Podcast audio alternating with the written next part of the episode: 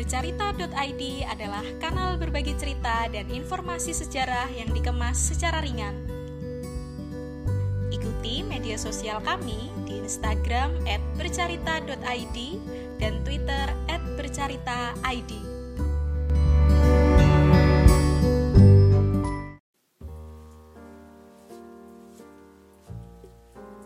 Societet sebagai sebuah klub atau perkumpulan khusus untuk orang-orang elit Eropa pertama kali hadir di Batavia.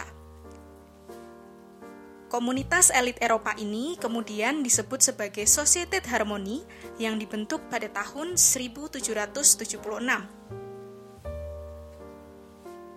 Kelompok Societet Harmoni atau klub Societet Harmoni melakukan pertemuan atau uh, berkumpul itu pada awalnya di hotel maupun di bar di kawasan Batavia. Kenapa? Karena pada awal pendiriannya itu belum ada gedung khusus untuk Societet Harmoni. Kemudian uh, tidak lama setelah itu ada ide atau muncul ide untuk membangun sebuah tempat yang memang dikhususkan untuk tempat berkumpul uh, klub atau perkumpulan dari Societet Harmoni ini. Dendels kemudian mulai merencanakan pembangunan gedung Societet Harmoni di Batavia yang mulai dibangun pada tahun 1810. Sayangnya, pembangunan gedung Societet Harmoni ini sempat terhenti karena adanya pindah kekuasaan dari Belanda ke tangan Inggris. Kemudian gedung Societet Harmoni kembali dibangun atas perintah Raffles dan selesai pada tahun 1815.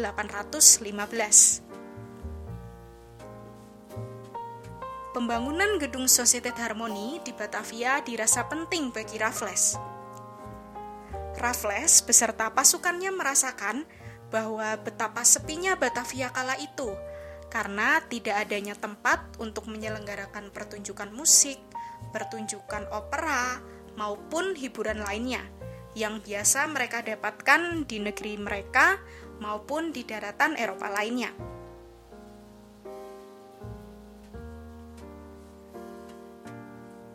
Dalam perkembangannya, di Batavia terdapat dua klub societet, yaitu Societet Harmoni untuk kaum elit bangsawan Eropa dan Societet Concordia yang diperuntukkan bagi kalangan militer.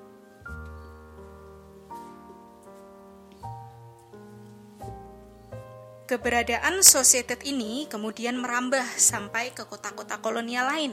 Salah satunya adalah Surakarta. Di Surakarta terdapat Societet Harmoni yang tetap diperuntukkan bagi kalangan elit Eropa. Seiring berjalannya waktu, masyarakat elit pribumi, tepatnya dari priai kerajaan, itu juga menjadi bagian dari Societet Harmoni.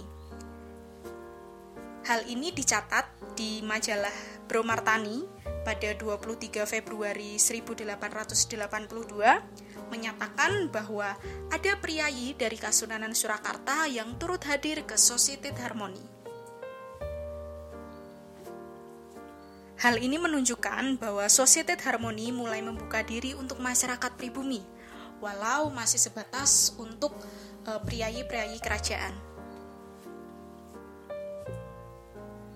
Kegiatan yang biasanya mereka lakukan di Societet Harmoni Surakarta itu antara lain bermain biliar, pertunjukan musik, pesta dansa, dan juga hiburan-hiburan lainnya.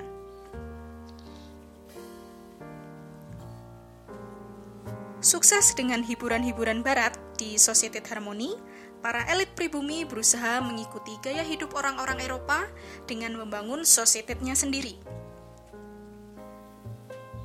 Atas prakarsa Pakubuwono X, dibangunlah Sosietet Proyo pada tahun 1896, tepatnya di utara Pasar Singosaren, Surakarta.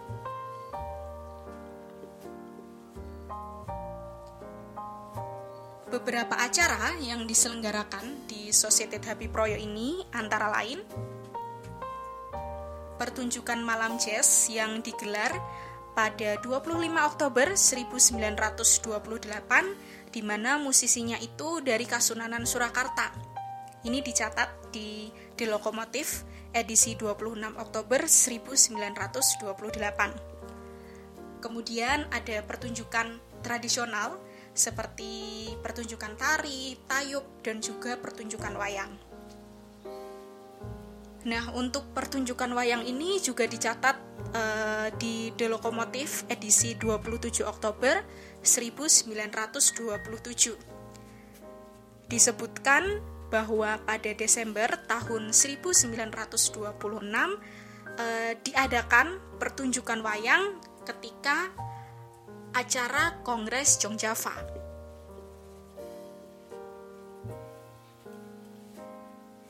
Selain Pakubuwono X, Mangkunegoro VII juga turut mendirikan Societet pada tahun 1918 dengan nama Societet Sasono Suko.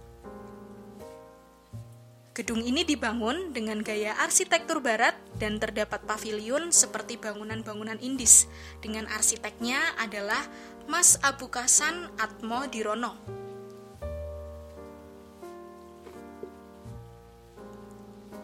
Perpaduan dua langgam arsitektur di Societet Sasono Suko menunjukkan perpaduan antara seni arsitektur timur dan seni arsitektur barat.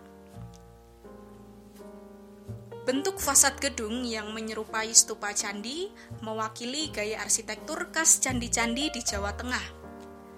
Kemudian langgam kolonial diwakili oleh pintu dan jendela besar sebagai ciri khas bangunan Indis.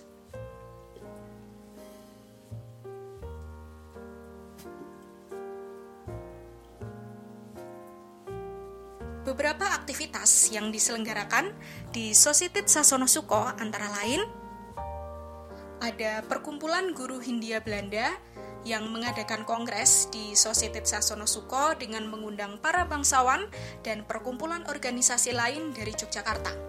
Diselenggarakan pada 4 Agustus 1918.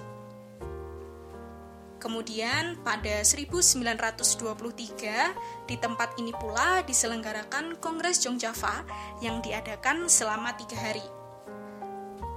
Kemudian tetap ada pertunjukan-pertunjukan tradisional seperti uh, pertunjukan gambyong, wayang kulit, dan juga pertunjukan tonil. Jadi, terima kasih buat teman-teman yang sudah mendengarkan podcast bercerita.id. Nantikan episode-episode selanjutnya dan jangan lupa follow Instagram kami di @bercerita.id dan juga di Twitter. Terima kasih.